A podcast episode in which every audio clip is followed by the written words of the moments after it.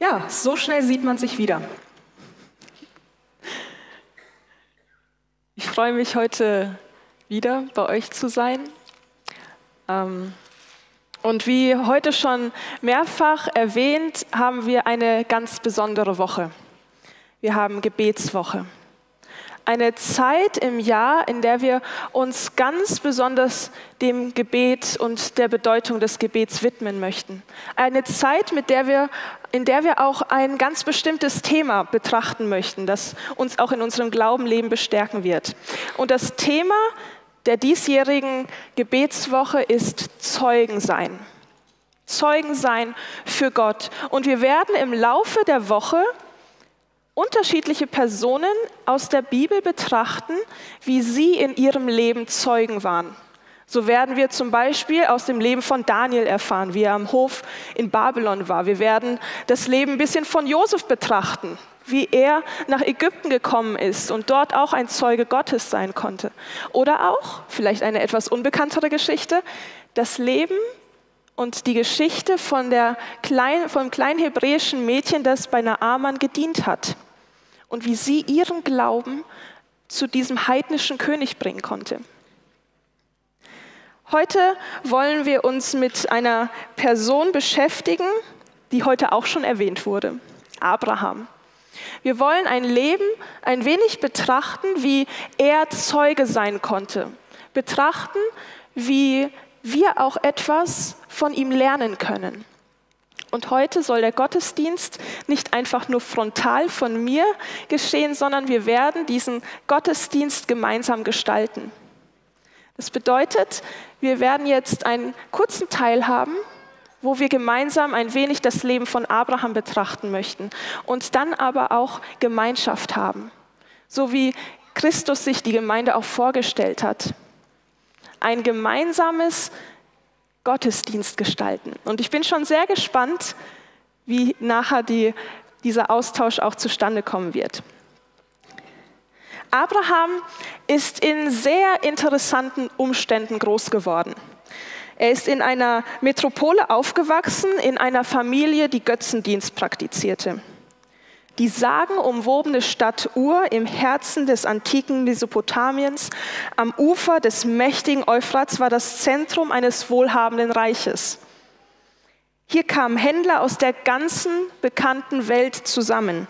Die Stadt hatte einen stark besuchten Hafen am Persischen Golf. Und damit war Ur eine geschäftige Metropole mit Geschäften, engen Straßen voller Ochsenkarren, Eselskarawanen und Handwerkern, die alles von Lederwaren bis hin zu kostbarem Schmuck und Keramik und Ornamenten herstellten. Ziegen und Schafen grasten an der grünen Landschaft. Auf fruchtbaren Böden wuchsen Dattelpalmen und auf bewässerten Feldern wurden Gerste, Linsen, Zwiebeln und Knoblauch angebaut. Die Skyline der Stadt wurde von einer massiven Zikkurat gebildet, einem pyramidenartigen Tempel für den Mondgott Sin. Diese Zikkurat war ein prächtiger Ort, ein prächtiges Gebäude. Der Sockel war etwa 41 mal 61 Meter lang und dieses Gebäude war fast 20 Meter hoch. Sie bestand aus drei unterschiedlichen Plattformen, die jeweils unterschiedliche Farben hatten. Und oben war ein silberner Schrein an der Spitze. Also wenn man von außen betrachtet, ein prächtiges Gebäude. Doch hier wurden Menschenopfer gebracht. Ur war ein Zentrum des Götzendienstes und des Heidentums. Und so waren auch die Einwohner dieser prächtigen Stadt Anbeter anderer Götter, auch die Familie Abrahams. Also, wie hat Abraham von Gott erfahren in diesem ganzen Heidentum? Wie hat er Gott erlebt? Eine Möglichkeit ist, dass Abraham, der etwa 350 Jahre nach der Sintflut gelebt hatte, von seinem Ur-Ur-Ur-Urgroßvater Eber vielleicht von Gott erfahren hat. Und Eber war der Urenkel Sems des Sohnes Noahs. also eine Linie direkter Nachkommen Noahs, die die Sintflut erleben, erlebt haben. Und wo schon vielleicht viele Großväter von Abraham gestorben waren, so wurde Eber 464 Jahre alt und lebte noch mehr als 100 Jahre nach Abrahams Geburt. Also ist es durchaus möglich, dass er vielleicht derjenige war, der Abraham vom wahren Gott erzählt hat. Die Bibel berichtet uns leider nicht, wie Abraham genau Gott zum ersten Mal erlebt hat, das erste Mal von ihm erfahren hat. Aber unabhängig davon, wie Abraham von Gott erfahren hat, so sehen wir doch deutlich in seinem Leben, wie er sich hingebungsvoll diesem Gott widmete, wie er ihm nachfolgte, ihm glaubte, wie er die Verheißung empfing, ein Land für seine Nachkommen zu empfangen und Nachkommen wie Sand am Meer. Und so folgte er durch Glauben dem Auftrag Gottes. Seine Familie sollte er verlassen, sein Land hinter sich lassen. Er verließ diese prachtvolle, reiche Stadt und war bereit, für Gott Zeugnis abzulegen, egal wo Gott ihn hinführte. Wie nun aber war Abraham ein Zeuge? Wie stellen wir es uns vor, Zeugnis abzugeben? Wenn wir uns einen Gerichtsprozess anschauen, dann werden ja auch immer wieder Menschen in den Zeugenstand gerufen, um dort Wort abzulegen über eine Situation, die sie selber erlebt haben. Also bedeutet es, dass man etwas in seinem eigenen Leben erlebt hat und es an andere Menschen weitergibt. Das muss aber nicht immer durch Worte geschehen. Abraham legte ein Zeugnis durch sein tägliches Leben ab. In 1. Mose 12 finden wir die Berufungsgeschichte Abrahams. Also der Ruf Gottes, in ein fremdes Land zu gehen. Und was dort sehr spannend ist, sind die Verse 7 und 8. 1. Mose 12, die Verse 7 und 8. Und der Herr erschien dem Abraham und sprach, deinen Nachkommen will ich dieses Land geben. Und er, Abraham, baute dort dem Herrn, der ihm erschienen war, einen Altar. Und er brachte und er brach von dort auf zu dem Gebirge östlich von Bethel und schlug sein Zelt auf, Bethel im Westen und Ai im Osten. Und er baute dort dem Herrn einen Altar und rief den Namen des Herrn an. Dann brach Abraham auf und zog immer weiter nach Süden. Abraham war es wichtig, Gott anzubeten, Gottes Namen anzurufen.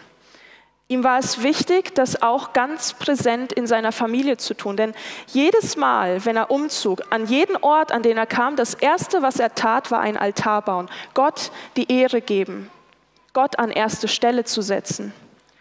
Und das ganz authentisch in der eigenen Familie. Er lud seine ganze Familie ein, seine ganze Sippe Teil dieses Gottesdienstes zu sein. Er war ein Vorbild für seine Familie. Doch er war nicht nur ein Vorbild für seine eigene Familie, sondern auch für die Völker, unter denen er lebte. Er war bekannt als ein freundlicher, höflicher und gerechter Mann und wurde von allen respektiert. Abraham war ein friedliebender Mann.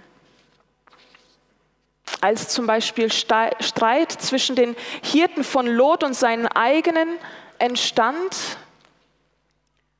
da pochte er nicht auf das Recht selber zu entscheiden, wer jetzt das bessere Feld kriegt, das ihm eigentlich als Ältester und Haupt der Sippe zustand. Nein, er gab dieses Recht an Lot ab. Er wollte Frieden bewahren. Ihm war der Frieden auch im Land wichtig. Und so kam es auch dazu, dass als die Städte mitsamt von Lot und seiner Familie verschleppt wurden, er es nicht scheute, selber auszuziehen und wieder Frieden zu bringen, diese Menschen zu befreien. Er kämpfte selbst und brachte Befreiung. Dadurch stellte er seine eigene Tapferkeit und Treue unter Beweis. So wurde er von den umliegenden Völkern und ihren Königen geehrt und respektiert. Doch Abraham wusste immer, dass das, was er erlebte, er nicht nur aus eigener Kraft tat. Gott war noch immer an erster Stelle. Abraham ehrte Gott und Gott ehrte Abraham, indem er direkt mit ihm sprach und ihm seine Absichten offenbarte. Zum Beispiel auch bei dem Geschehen an Sodom und Gomorra, wo Gott selbst zu Abraham kommt und ihm davon berichtet wo Abraham mit Gott ja förmlich ringt, diese Städte zu bewahren. Gott möchte, dass Abraham mit ihm in Kontakt tritt und Abraham nimmt dieses Angebot an und tut alles, was in seiner Macht steht, um die Menschen um sich herum zu schützen. Trotzdem war Abraham genauso ein Mensch wie du und ich. So ideal auch sein Leben klingen mag, gab es doch Momente, wo es nicht perfekt lief. Die Bibel berichtet uns von drei Begebenheiten, in denen sein Glaube ins Wanken kam. Zunächst, als er nach Ägypten zog, weil in seinem eigenen Land Hunger herrschte. Er begegnete dort dem Pharao und aus Angst heraus getötet zu werden, log er den Pharao an und sagte, dass Sarah, seine Frau, eigentlich seine Schwester wäre. Und Gott bewahrte den Pharao und schenkte ihm Erkenntnis. Die zweite Begebenheit ist dort, wo seine Frau ihn ja drängt, fast dazu nötigt, Hagar als zweite Frau zu nehmen, damit sie ihm Nachkommen geben konnte. Eine Sache, die nicht Gott gewollt war, die Abraham jedoch trotzdem tat, weil er an, dem, an der Verheißung Gottes anfing zu zweifeln. Denn es war schon so lange her, dass Gott ihm versprochen hatte, einen Sohn zu bekommen und es ist nicht geschehen. So sah er sich notgedrungen gedrängt, selber die Sache in die Hand zu nehmen. Und es entstand nichts Gutes daraus. Eine dritte Begebenheit ist, wo Abraham erneut einen Menschen belog um seiner Frau willen. Hier jetzt den König Abimelech. Ähnliche Geschichte wie beim Pharao. Auch hier etwas, wo Abraham an der Macht Gottes zweifelte und aus Angst heraus Entscheidungen traf, die schlussendlich doch keine gute Sache hervorbrachte. All diese Geschichten bezeugen, was passiert, wenn der Mensch sich nicht voll auf Gott verlässt und aus eigener Kraft versucht, ans Ziel zu kommen. Sie zeigen uns, wie gefährlich es sein kann, dorthin zu gehen, wo Gott nicht möchte, dass wir hingehen und vielleicht auch auf Menschen zu hören, die nicht mit den Dingen Gottes übereinstimmen und uns vielleicht einen Ratschlag geben, es vielleicht gut meinen, aber es nicht in Gottes Willen ist. Abrahams Glaube ist nicht vollkommen gewesen. Damit Abraham die volle Glaubensreife erreichen konnte, stellte ihn Gott vor die schwierigste Prüfung seines Lebens. Und von dieser Begebenheit lesen wir in 1. Mose 22. 1. Mose 22. Und weil das so ein kritischer Moment im Glaubensleben Abrahams war, möchte ich gerne mit euch den ganzen Abschnitt einmal lesen. 1. Mose 22. Und es geschah nach diesen Dingen, da stellte Gott den Abraham auf die Probe. Und er sprach zu ihm, Abraham. Und er sagte, hier bin ich. Und er sprach, nimm deinen Sohn, deinen einzigen, den du lieb hast, den Isaak, und ziehe hin in das Land Moria und opfere ihn dort als Brandopfer auf einem der Berge, den ich dir nennen werde. Da machte sich Abraham früh am Morgen auf, sattelte seinen Esel und nahm seine beiden Knechte mit sich und seinen Sohn Isaak. Er spaltete Holz zum Brandopfer und machte sich auf und ging an den Ort, den Gott ihm genannt hatte. Am dritten Tag erhob Abraham seine Augen und sah den Ort von ferne. Da sagte Abraham zu seinen Knechten, bleibt ihr mit den Esel hier. Ich aber und der Junge wollen dorthin gehen und anbeten und zu euch zurückkehren. Und Abraham nahm das Holz zum Brandopfer und legte es auf seinen Sohn Isaak. Und in seine Hand nahm er das Feuer und das Messer. Und sie gingen beide miteinander. Da sprach Isaak zu seinem Vater Abraham und sagte, mein Vater. Und er sprach, hier bin ich, mein Sohn. Und er sagte, siehe, das Feuer und das Holz, wo aber ist das Schaf zum Brandopfer? Da sagte Abraham, Gott wird sich das Schaf zum Brandopfer ausersehen, mein Sohn. Und sie gingen beide miteinander. Und sie kamen an den Ort, den Gott ihm genannt hatte. Und Abraham baute dort den Altar und schichtete das Holz auf. Dann band er seinen Sohn Isaak und legte ihn auf den Altar oben auf das Holz. Und Abraham streckte seine Hand aus und nahm das Messer, um seinen Sohn zu schlachten. Da rief ihm der Engel des Herrn vom Himmel her zu und sprach, Abraham, Abraham. Und er sagte, hier bin ich. Und er sprach, strecke deine Hand nicht aus nach dem Jungen und tu ihm nichts. Denn nun habe ich erkannt, dass du Gott fürchtest, da du deinen Sohn, deinen einzigen, mir nicht vorenthalten hast. Und Abraham erhob seine Augen und sah, und siehe, da war ein Widder hinten im Gestrüpp an seinen Hörnern festgehalten. Da ging Abraham hin, nahm den Widder und opferte ihn anstelle seines Sohnes als Brandopfer. Und Abraham gab diesem Ort den Namen, der Herr wird er sehen, von dem man heute noch sagt, auf dem Berg des Herrn wird er sehen. Und der Engel des Herrn rief Abraham ein zweites Mal vom Himmel her und sprach, ich schwöre bei mir selbst, spricht der Herr Deshalb, weil du das getan hast und deinen Sohn, deinen einzigen, mir nicht vorenthalten hast, darum werde ich dich reichlich segnen und deine Nachkommen überaus zahlreich machen, wie die Sterne des Himmels und wie der Sand, der am Ufer des Meeres ist. Und deine Nachkommenschaft wird das Tor ihrer Feinde in Besitz nehmen. Und in deinem Samen werden sich, werden sich segnen alle Nationen der Erde dafür, dass du meiner Stimme gehorcht hast. Dann kehrte Abraham zu seinen Knechten zurück und sie machten sich auf und zogen miteinander nach Beersheba und Abraham ließ sich in Beersheba nieder. Gott verlangt das absolut Unmögliche für einen liebenden Vater. Seinen eigenen Sohn, auf den er so lange gewartet hat, ihn als Opfer darbringen? Und Abraham kannte Gott. Er wusste, dass Gott sich nicht Menschenopfer wünschte, dass das die Riten der Götzenanbeter waren, aus seiner Vergangenheit, denen er eigentlich entfliehen war. Aber dennoch zweifelte Abraham nicht. Er glaubte und folgte Gottes Befehl. So absurd dieser auch war. Und es war auch nicht so, dass Abraham nicht litt. Er war genauso ein Mensch und besaß die gleichen Empfindungen und Neigungen wie wir. Für ihn war es nicht leicht, diesen Weg zu gehen, diese drei Tage bis an den Berg zu gehen und jeden Tag mit dem Gedanken, ich muss jetzt gleich meinen Sohn opfern. Jeden einzelnen Schritt musste er selber auf diesen Weg machen.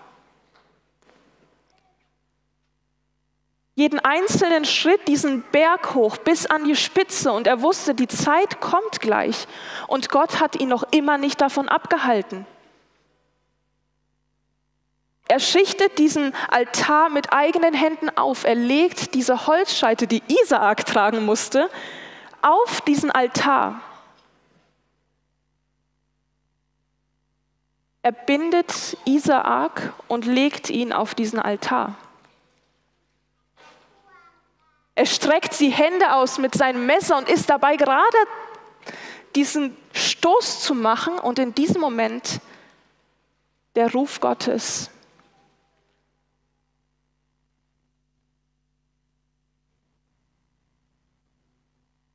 Durch dieses Erlebnis wurde der Erlösungsplan nochmal ganz neu beleuchtet.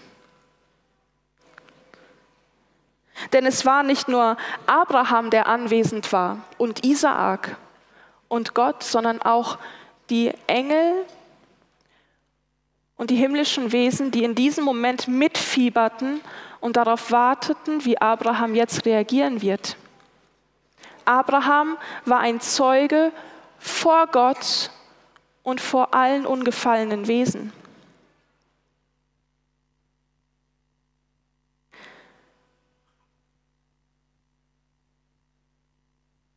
Er ist auch ein Zeuge für uns. Abraham erlebte hautnah, was Erlösung bedeutet. Isaak erlebte hautnah, was Erlösung bedeutet. Sie haben begriffen, dass Gott nicht einfach nur den Menschen verurteilt, sondern an seiner Stadt gestorben ist.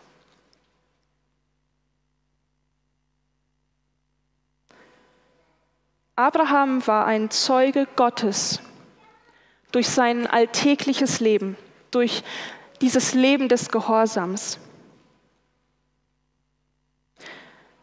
Auch wenn wir Zeugen sind, dann sind wir das nicht immer durch Worte, wenn wir ganz klar bekennen, dass wir Nachfolger Gottes sind. Wir sind Zeugen in unserem eigenen Alltag mit unserem Leben. Der stille Einfluss Abrahams täglichen Lebens, seine unerschütterliche Integrität, Großzügigkeit und Höflichkeit und sein edler Charakter verrieten allen, die ihn kannten, dass er mit dem Himmel direkt verbunden war. Abraham hat Gott erlebt. Er hat ihn in sein Leben gelassen und hat Zeugnis gegeben. Abraham hat Gott geglaubt und das wurde ihm zur Gerechtigkeit angerechnet.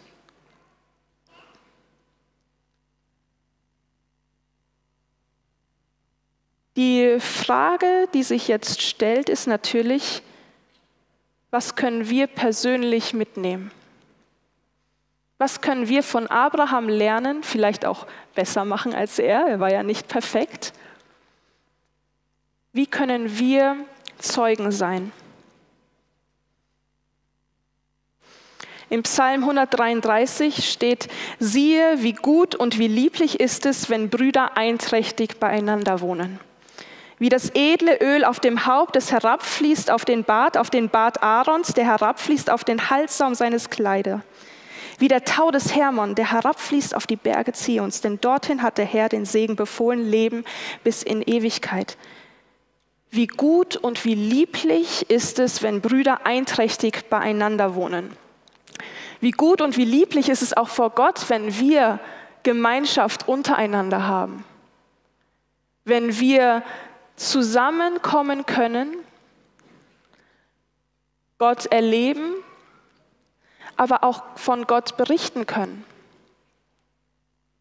Und dazu möchte ich euch jetzt ganz herzlich einladen. Wie bereits erwähnt, wollen wir jetzt einen Teil haben, wo wir selber alle aktiv werden. Und ich weiß, es ist etwas ungewohnt, nach der Predigt, nach so einem Wort, in den Austausch zu gehen. Aber ich möchte euch trotzdem dazu einladen, euch in kleinen Gruppen zusammenzutun. Ihr könnt euch die Nachbarn schnappen oder die, die Glaubensgeschwister in den Hinterreihen oder Vorderreihen. Bildet kleine Gruppen. Und wir wollen gemeinsam ein wenig in den Austausch gehen. Darüber gemeinsam nachdenken, was können wir von Abraham lernen?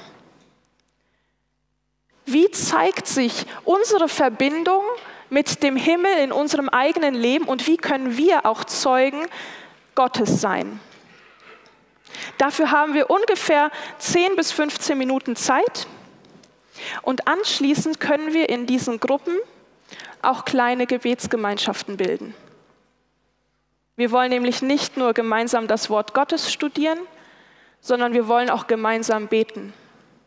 Und wem es vielleicht unangenehm ist, in einer Gruppe zu beten, kann das natürlich auch persönlich machen. Es ist niemand gezwungen. Deswegen für die nächsten 10, 15 Minuten lade ich euch ein, in diesen Austausch zu gehen, zu bezeugen, auch wie Gott in eurem Leben wirkt und wie ihr selber auch Zeugen sein könnt. So, so leid es mir tut, es ist echt schön, euch so angeregt, euch unterhalten zu sehen. Es bringt mir einfach viel Freude, auch Gemeinde so lebendig zu sehen, in so einen Austausch gehen zu können. Abraham war auf einer sehr, eben, auf einer sehr engen Ebene mit Gott verbunden. Er sprach direkt mit ihm. Er erlebte Gott. Er rief seinen Gott an, was im Grunde genommen Gebet und Anbetung war. Auch hier war ein Vollbild für uns. Und so möchte ich das auch euch mitgeben, dass wir einen solchen Austausch, den wir heute auch erleben konnten, auch beibehalten. Dass wir miteinander darüber reden, wie Gott in unserem Leben wirkt und wie wir auch Zeugen sein können. Dass wir einander bestärken, auch auf diesem Weg, der vielleicht nicht immer ganz leicht ist. Ich wünsche uns allen auch, dass wir Gott erleben, dass wir wissen, dass wir immer im Gebet zu ihm kommen können, egal was uns auf dem Herzen liegt. Das wünsche ich uns auch allen für die kommende Woche, dass wenn wir uns an den Abenden und auch an den Morgenden treffen, dass wir auch in diesen Austausch gehen können, dass wir Gott erleben können, dass wir gemeinsam beten können. Denn die betende Gemeinde ist eine aktive und Gott liebende Gemeinde. Das Gebet ist nicht nur für uns persönlich wichtig, sondern für unsere ganze Gemeinde. Das wünsche ich euch allen. Gott mit euch. Amen.